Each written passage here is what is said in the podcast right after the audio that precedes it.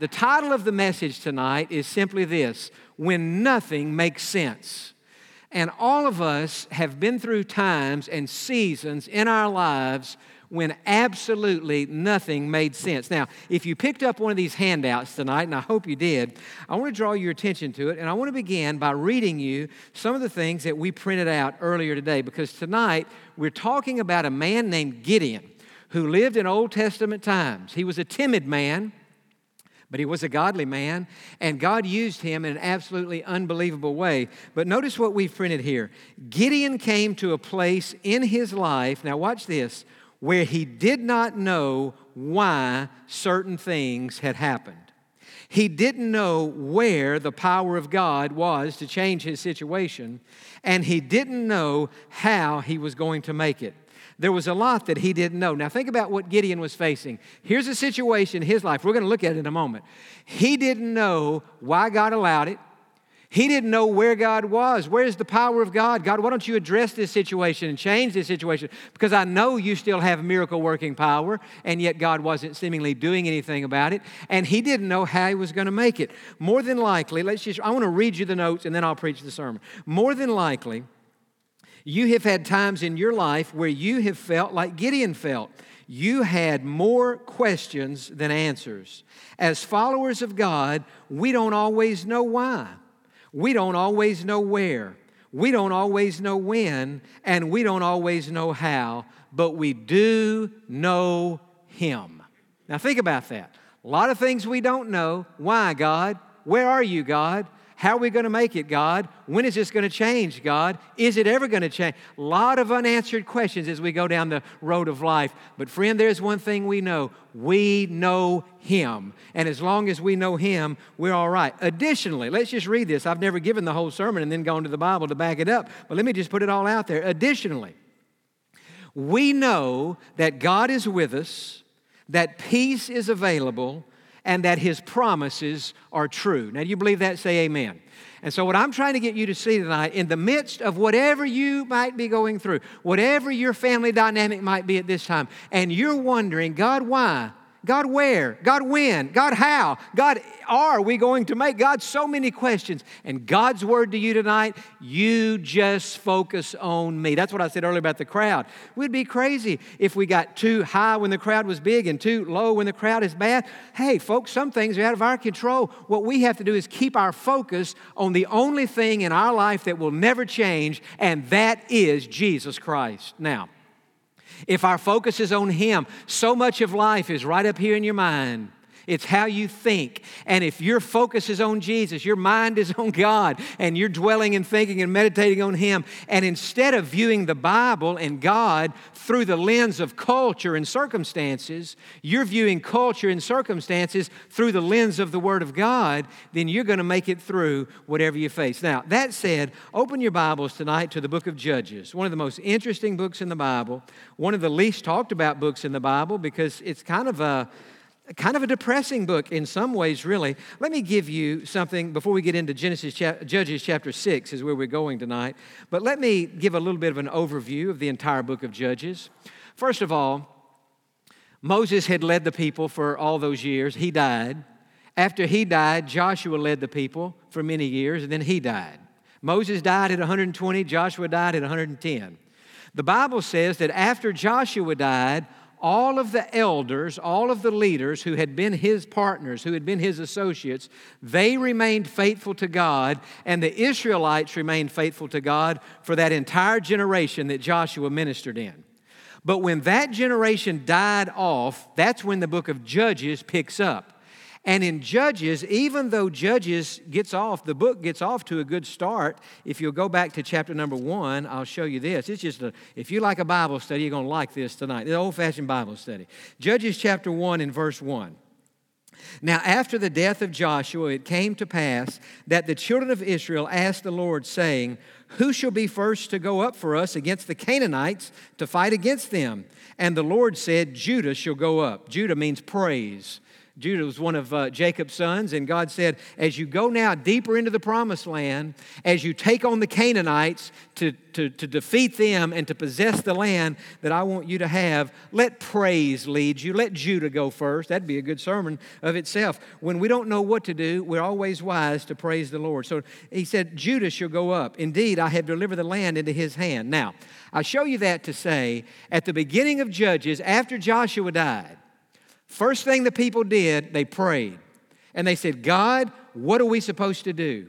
And so the book of Judges gets off to a good start, and God gave them very specific instructions. But as we work our way through the book of Judges, we notice a four stage cycle that repeats itself multiple times throughout the book. And I want to just mention what this cycle is. I learned this well over 26 years ago when I was in seminary in an Old Testament class. Professor gave it to me real simply, locked it in my mind, never have forgotten it, and I think you can do the same thing tonight. Here is the four stage cycle. Number one, I'm going to change the word to make it simple sin, oppression, repentance, deliverance. Now, I learned the first word as apostasy, which literally means a turning away from God. Would you prefer tonight the word apostasy or sin? How many of you prefer apostasy? Say amen. How many prefer sin? Okay, sin wins, okay? It's the first time ever that sin won, but sin won on that. So we have sin, oppression, repentance, and deliverance. Now let's see how we can remember that. Sin, S O R the sword sin, oppression, repentance, and deliverance. I want you to lock that in your mind. Say it with me sin, oppression, repentance, and deliverance. Say it again. okay. So the people would sin, and when they sinned, they began to be oppressed. And these other countries, and tonight we're going to be seeing about the Midianites and how the Midianites came and, and fought the Israelites, and it was bad. And when the oppression got bad, the people would repent and they would turn to God. Oh, God, forgive us. We've not lived right. Please forgive us. They cried out to the Lord. And then the fourth thing that happened deliverance. God would send a judge. Gideon is one of these judges. And these judges, we think of a judge as uh, someone who sits behind a desk and hears cases and makes rulings. Well, these judges had some of that, but what these judges were primarily doing, they were helping the people to get back right with God, and they were helping to right the wrongs that their sin had led. And so this, this four phase cycle continues to repeat itself throughout the entire book of Judges. Sin, and, and let me say this in your life and in my life, it's the same thing. Sin always leads to oppression. It leads to problems, it leads to trouble, it leads to heartache. Heartache follows sin as surely as, surely as night follows day. So sin never leads to anything good. Sin, oppression, hopefully after we've if we have sinned and fallen into that we'll repent of that and then god is always faithful to deliver us of those sins but i'm saying as you read the book of judges that's what you're wanting to watch that pattern that just continues to reveal itself now go back to chapter number six because we see and I'll show you this, this same pattern right here. In chapter 6, verse 1. Then the children of Israel did evil in the sight of the Lord. So the Lord delivered them into the hand of Midian for seven years, and the hand of Midian prevailed against Israel. So here you see sin and oppression. Now look down in verse number, uh, number seven. Well, first of all, verse number six. So Israel was greatly impoverished because of the Midianites, and the children of Israel cried out to the Lord. Verse 7. And it came to pass when the children of Israel cried out to the Lord because of the Midianites, that the Lord sent a prophet to the children of Israel who said to them, Thus says the Lord God of Israel, I brought you up from Egypt and brought you out of the house of bondage of slavery. And I delivered you out of the hand of the Egyptians, out of the hand of all who oppressed you, and drove them out before you, and gave you their land. And I said to you, I am the Lord your God. Do not fear the gods of the Amorites in whose land you dwell. And then God said this, But you have not obeyed my voice. Verse 11. Now the angel of the Lord came and sat under the terebinth tree, which was in Ophrah, which belonged to Joash the Abiezrite while his son Gideon threshed wheat in the winepress in order to hide it from the Midianites. We know that the reason the Israelites were were impoverished because the Midianites had been going out. The, the Israelites would sow seeds, they would plant things in their garden, and the Midianites would come and just destroy it before it could ever grow up. And so Gideon is afraid of the Midianites. So now he is in a secret place. He's threshing wheat in the winepress, hiding from the Midianites. Verse 12. And the angel of the Lord appeared to him. Now, I understand this to be Jesus. In my Bible, it is a capital angel. It is the pre incarnate Christ, appeared to him and said to him, The Lord is with you, you mighty man of valor.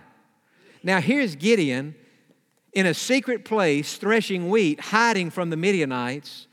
The angel of the Lord appears to him with this message The Lord is with you. And notice how the angel of the Lord addressed him. He said, You mighty man of valor. well, Gideon wasn't very uh, much of a man of valor, it doesn't seem. He's, he seems kind of cowardly. He's in a secret place, he's hiding from the Midianites. But God didn't see who Gideon was. God saw who Gideon could become if he would surrender his life to him. And so God didn't call him what he was, God called him what he was about to make him. He called him a man of valor. That's one of the great sentences in all the Old Testament. The Lord is with you, you mighty man of valor. Now look in verse 13. Gideon said to him, O my Lord, if the Lord is with us, now here it is, why then has all this happened to us? I wish you underline that word, why. Why, God? The angel of the Lord just explained God is with you, and Gideon is looking at the situation, looking what the Midianites are doing to the Israelites. And Gideon said, God, if you're with us, why has all this happened to us? We have all asked that question. God, if you are with me, God, if, if, if you're leading my life, if, if you're directing my steps, if, if you're pleased with me, God, if I'm in your will, if I'm doing what I think's right, why in the world would you allow this to be happening to me in my life? We've all asked that. Look, read on. And where are all the miracles which our fathers told us about? And he talks about, you know, when the, their ancestors had explained how they had come up out of Egypt. Where, where, where's all this power now, God? This would be like a person who's in love with God, walking in the center of God's will, and they get diagnosed with some horrible disease, and they say, God, why have you allowed this to happen? And they pray to be healed, and they're not healed, and they go on in life and they see other people who are healed and they hear other testimonies of healing and they're thinking, well, how come I'm not being healed? And that's what they're saying. God, why have you allowed this to happen? But then they say, where's this healing power that other people have experienced? Why am I not experiencing the, uh, the same miraculous power in my life? Verse 14. Then the Lord turned to him and said, Go in this might of yours, and you shall save Israel from the hand of the Midianites. Have I not sent you? God seemingly totally ignored what Gideon had said. He didn't answer the question why, he didn't explain where his power had been. He just said, Gideon, I'm sending you on an assignment. I want you to go and rescue Israel from the Midianites. And so you see the oppression, the, the four stage cycle sin, oppression, repentance. They've repented by now, and God's going to deliver them through the hand of Gideon. And in verse 15, he said to God, Oh, my Lord, how can I save Israel? There was his third question. How? How am I going to do this, God? Indeed, my clan is the weakest in Manasseh, and I'm the least in my father's house. so he said, same thing we've all said God, I don't see how I'm going to make it. Have you been in a situation in your life? I know I have where I not only ask God, why? God, why would you let this happen? And I don't know, this doesn't make sense. God, where's your power to, to heal or to restore or to solve this or to fix this? God, where's that? And then sometime we ask this question. I know I've asked this God, how in the world am I going to do what I believe you've called me to do in the light of these circumstances and these situations? So we've all been there on one level or another. Verse 16 The Lord said to him, Surely I will be with you and you shall defeat the Midianites as one man. And so God gets back to where he began with Gideon, not answering his questions, but saying this to Gideon Gideon, I know there's a lot about this that you don't understand why, where, how, but doesn't, don't worry about that. All you need to do is to focus on my presence in your life. Somebody here tonight, or somebody listening at home, needs to hear that tonight. That is, this is the word of the Lord. And if you're going through something tonight and you have more questions and answers, what God is saying to you tonight is don't focus on your questions. Don't focus on what you don't know. Don't focus on what's not working out. Focus on my presence in your life. And that's what God continued to say to Gideon Surely I will be with you, and you shall defeat the Midianites as one man. In other words, Gideon, you're going to be victorious. And that's another thing God says to us is that if we'll trust him, eventually we'll be victorious. Let me give you a scripture verse in 2 Corinthians chapter 2 and verse 14. I quote this verse 6 days a week to God. It's one of the verses I quote. I have a large number of verses that I quote, but this is one of them. 2 Corinthians 2:14. Thanks be to God who always leads us in triumph. Thanks be to God who always leads us in triumph. And so I don't know what you're going through tonight, but I know this God is with you and you are on the road to victory, even if it seems like you're on the road to defeat. No, He always leads us in triumph. Now, in verse 23, Gideon and God, and the angel of the Lord, rather, whether this is Jesus or not, we'll find out for sure when we get to heaven. But Gideon and this angel continue their conversation together. And in verse number 23, now the angel has departed from Gideon. And so now for sure it is God who is speaking to him. And again, I think it was God all along. But in verse 23, it says, Then the Lord said to him, Now I'm going to read this verse, and this may be the word of God for you tonight. Peace be with you. Do not fear, you shall not die. Judges 6:23 is one of the great verses in the Old Testament. Three phrases, three promise, three things God said. Peace be with you, do not fear, you shall not die. Say that with me.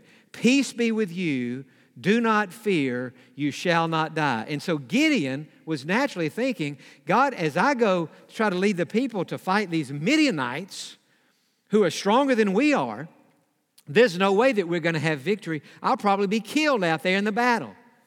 Peace be with you. Do not fear. You shall not die. Now, after God had spoken that, verse 24 says Gideon built an altar there to the Lord and called it, The Lord is Peace, Jehovah Shalom. And to this day, or to the day when they wrote that, uh, that's what it was still called. And so God has a word of peace, and He says, Do not fear, for you shall not die. Now, when you're reading your Bible every day, and I hope you read it every day, but when you read your Bible, let's just play like today that you, in your Bible reading, you were reading Judges chapter 6, because this was my Bible reading yesterday. I was planning on preaching a sermon tonight out of 1 Kings about how Naaman was healed of leprosy. I already had it ready, I knew exactly what I was going to say. Yesterday, I read Judges chapter 6, and it spoke to my heart. I woke up this morning Judges chapter 6 was on my mind, and everything you see on this handout, God gave me this before I ever got out of bed. And so I said, I'm going to read Judges chapter 6 again today. I read it again, and I'm gripped with it, and I'll have to come back and deal with Naaman's leprosy some other time. But the point I'm trying to make is when you read your Bible every day, and you come across a verse like verse 23, the Lord said to him, Peace be with you, do not fear, you shall not die. Now, one of two things is going to happen when you read a verse like that. Either you're going to just read right over it and go on to the rest of the story. And in your mind, when you read that, you're not thinking about you or anybody else. You're, think, you're reading the story, you're thinking about Gideon, you're thinking about Gideon being scared and what he was facing and how God spoke to him, and God said to Gideon, Peace be with you, do not fear, you shall not die and you just keep reading. And that's fine. That's, that's one of the two things that could happen when you read this.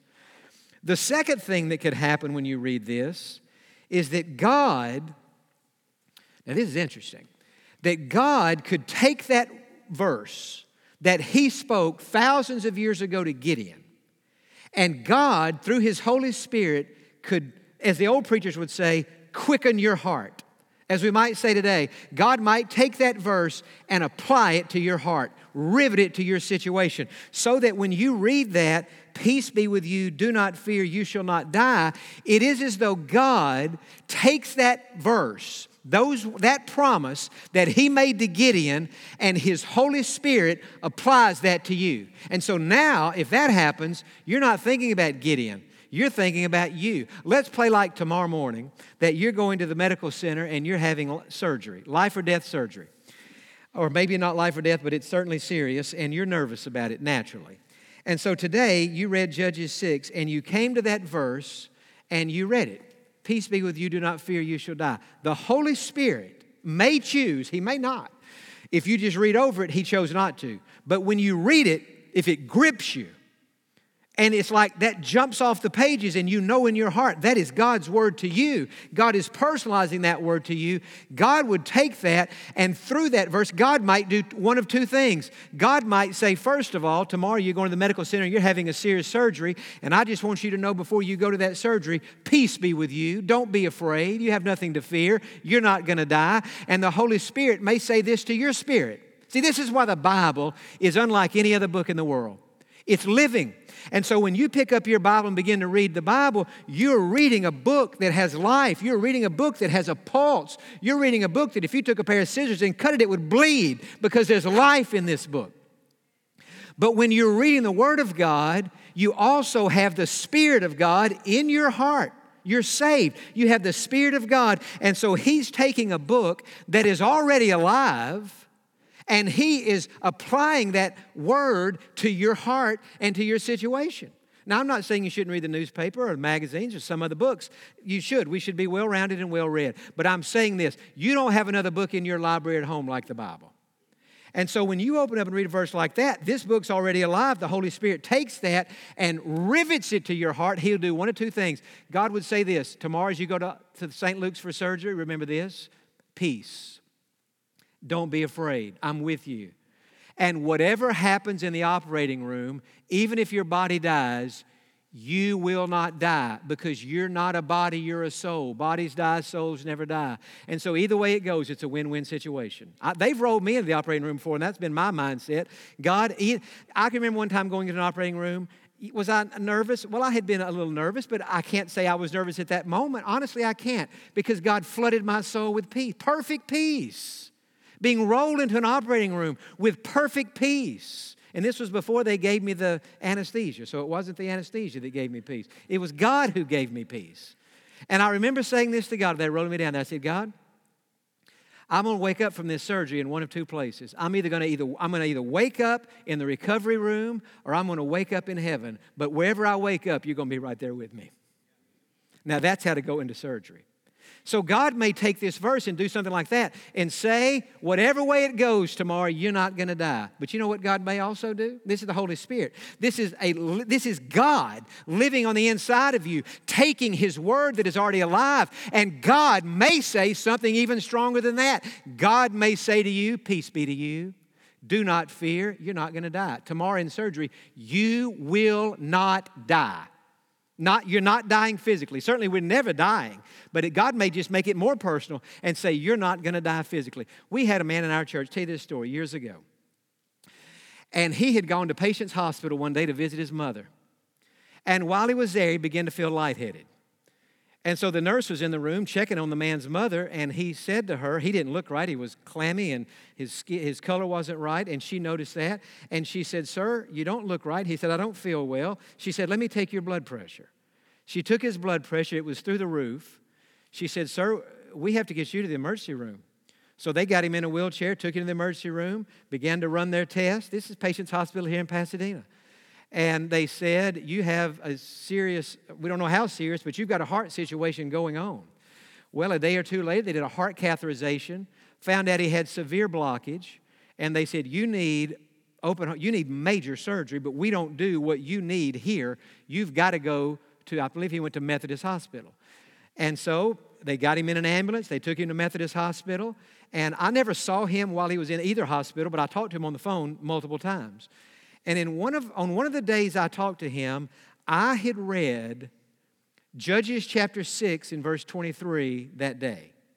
And when I read the verse, immediately in my mind, I thought about that man.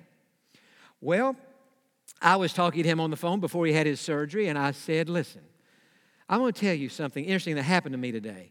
And I, by the way, I'll say this to you I would not normally do this unless I really felt like I was on target. But I, I, felt like I was on target, and I felt like I was close enough to him that I could say it. And so I said to him, his name's Johnny, I said, Johnny, today when I read something in the Bible, immediately your, mind, your name came to my mind, and I believe I have a word from God for you. Now, I'm not, I don't do that very much. because we're human and sometimes we think, you know, sometimes we get excited and we think, so he had to be very careful on that. And even with him, I softened it and I said, I think, because that's, you know, I said, I think I have a word from God for you. He said, Well, John, I'm, I need anything that's related to God because here I'm facing surgery and I'm a little nervous and so on. And I told him about this verse and I read the verse, or quoted the verse to him. I said, Johnny, I read it today. You came to mind, and I believe with all my heart that this is the word from God for you. Peace be with you. Do not fear. You shall not die. And I just am saying to you, as best as I understand the Spirit of God, taking the Word of God, applying it to my heart, and speaking to me in a very practical way, you're not going to die during this surgery. You're going to survive the surgery, be fine, come through it, and live a long life. That's been many years ago. Last Sunday morning, I look out here in the first service, he's sitting right over there with his wife, healthy as he can be. Now, what I'm saying to you is, Every time you read the Bible, don't be looking for something like that. But every time you read the Bible, be aware you could experience something like that. Because you are reading a book that is already alive. And the Holy Spirit of God can take these words that were God spoke to Gideon or to other people through the years. I was sharing my, with my mother a story, a situation today very similar to that. I read a verse now, I'm, when I told y'all, I'm telling y'all, Easter, it's Easter Sunday, man. I'm giving you stuff on, like, this is Easter Sunday material that I'm putting out there tonight. On October the 3rd, my birthday is on October the 2nd. On, put that down on your calendar, by the way. Put that. On October the 3rd of 2001, the day after my birthday, I was driving down Fairmont Parkway from um, a car dealer, from Firestone Car Place back to the church very concerned about things. And as clearly as I know the voice of God, He spoke to me and said and gave me a, a Bible verse for me. I didn't even know where the Bible verse was in the Bible. I came to church, I looked it up. It was Isaiah 54 17, one of my favorite verses in the Bible. And God said to me through, This is my word for you. I knew it.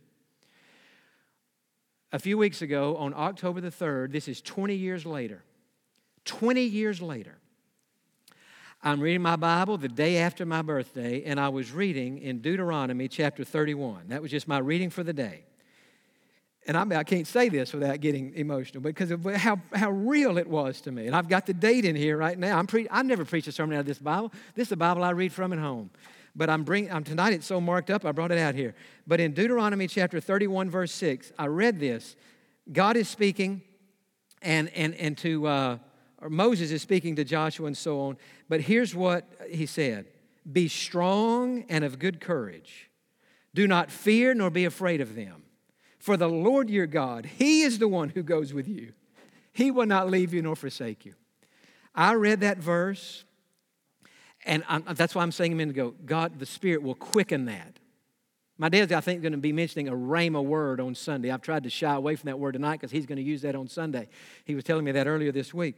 But it, that's what it is it is God taking a word of Scripture and applying it to your heart. And when I read that the other night, it was like God said to me, 20 years ago today, I gave you a word.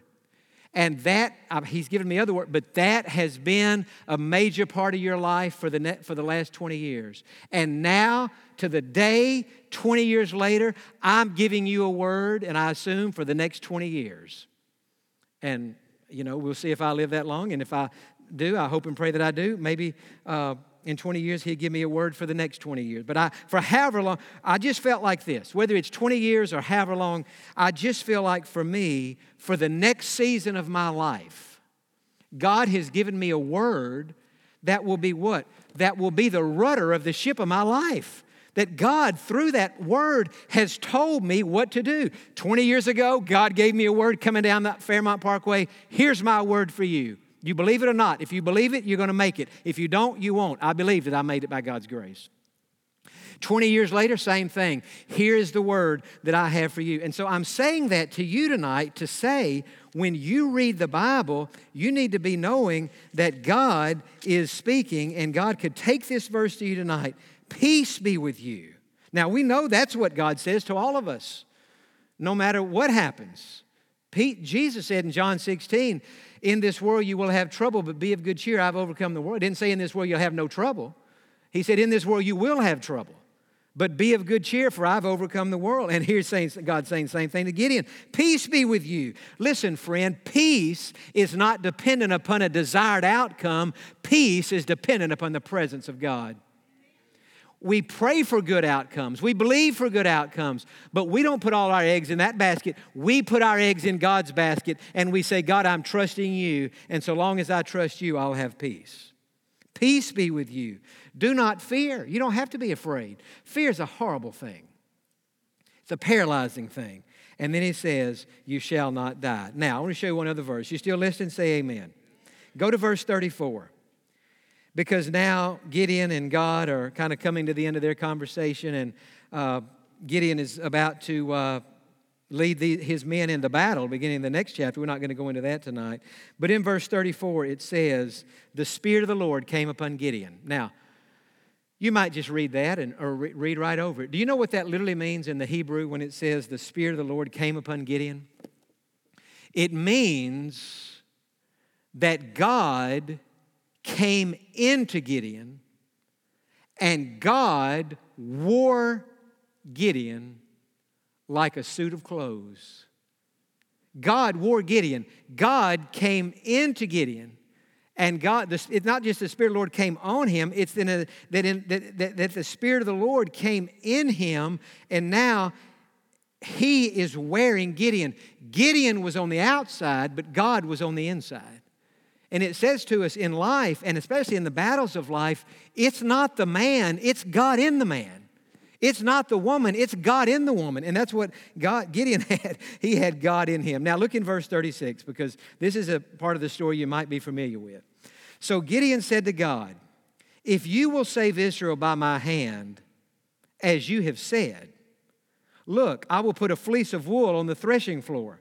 If there's dew on the fleece only, and it is dry on the ground, then I shall know that you will save Israel by my hand, as you have said. And it was so. When he arose early the next morning and squeezed the fleece together, he wrung the dew out of the fleece, a bowl full of water.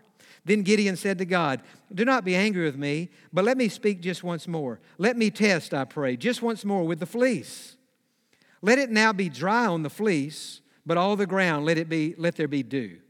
And God did so that night. It was dry on the fleece only, but there was dew on all the ground. Now, God had told Gideon that he was going to defeat the Midianites. And yet Gideon was having a hard time just believing what God said. He needed a confirmation.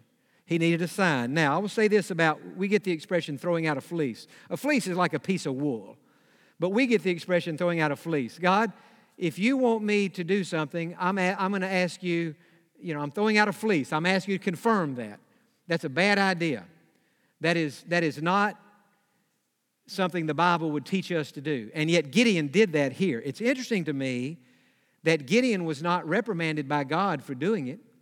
And the reason I believe is because God knew Gideon's heart, certainly we know that, and God knew that in Gideon's heart there was a desire to trust God. And yet he was weak and fearful and afraid, and he needed a confirmation. And so in this case, God, God honored his request. But go back to verse 36. I'm going to show you this, and then we'll stop. Here was the mistake Gideon made. Even though God didn't get on to him, this was still, what Gideon did was still not what he should have done. And here's how I know that Gideon said to God, If you will save Israel by my hand, as you have said. What was Gideon saying? Gideon was saying, God, if what you said is true, confirm it to me. How much better would Gideon have been to say, God, I know what you said is true, and I don't need a confirmation. Now, listen, friends, sometime in life when we're trying to make decisions, we do need confirmations because it's not spelled out for us plainly in the Bible. But hear me on this when you read a promise from God, you don't need a confirmation as to whether or not that promise is true. If God said it, it is true. When God gave me a word 20 years ago, the day after my birthday, I didn't need nor did I look for a confirmation. I knew I had a word from God. Same thing with this De- De- Deuteronomy 31 passage. I knew I had a word from God. Same thing with Judges 6 for my friend. Peace be to you. Do not fear, for you shall not die. when God gives you a word, you know that it's true. And what we have to do is just get to a place in our life where we say, God, I believe it. I don't see it. I don't see how it's going to work out. I don't feel it.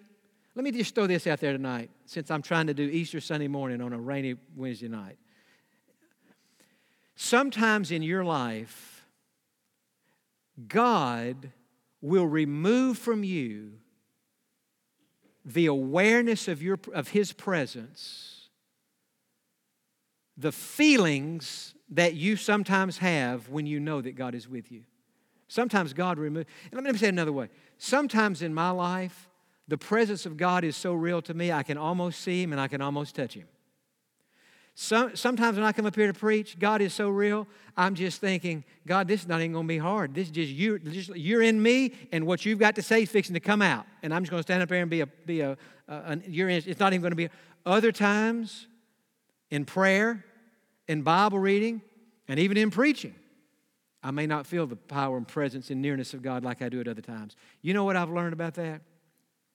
Sometimes God will remove from us those feelings of intimacy so that we won't trust the feelings, but so that we will only trust God. Jody, I, heard Jody and my dad talking right before I came out here. I was standing, Jody, behind the door, and I listened to that.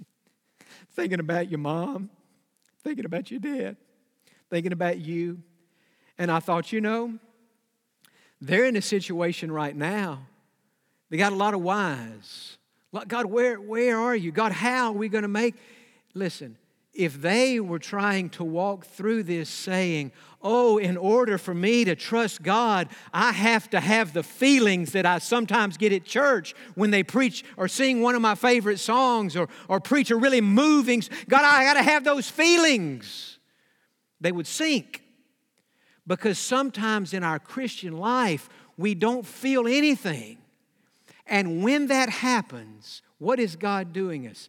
God, doing for us? God is weaning us away from those feelings so that we will trust Him whether we feel anything or not. You see, Gideon had a word from God, but he needed more. He needed a confirming sign. But notice when he got that sign, he still needed another sign. So he had to do it the opposite way and do it again. Sometimes we have a word from God, but we say, God, I need more. I need a sign. I need a confirmation. I need a feeling. God says to us, listen to me. You have the Word of God, you have the Spirit of God, you have the trustworthiness of every promise I've ever made for the last thousands of years. I've never broken a promise. Everything I've said has always come true and it always will. God is saying tonight, This is my word. You don't need a confirmation. You don't need a wet fleece, a dry fleece, or any feeling. All you need is to take God at His word. When I was in seminary, one of my professors, Dr. Roy Fish, who used to be the interim pastor of this church before my dad became pastor, Dr. Fish said to us, he said, guys, a bunch of young preacher boys in that class, he said, You've probably seen the bumper sticker that says, God said it, I believe it, and that settles it. He said, Let me tell you something. God said it, and that settles it whether you believe it or not. But he said this in order for it to be settled in your heart, you've got to believe it.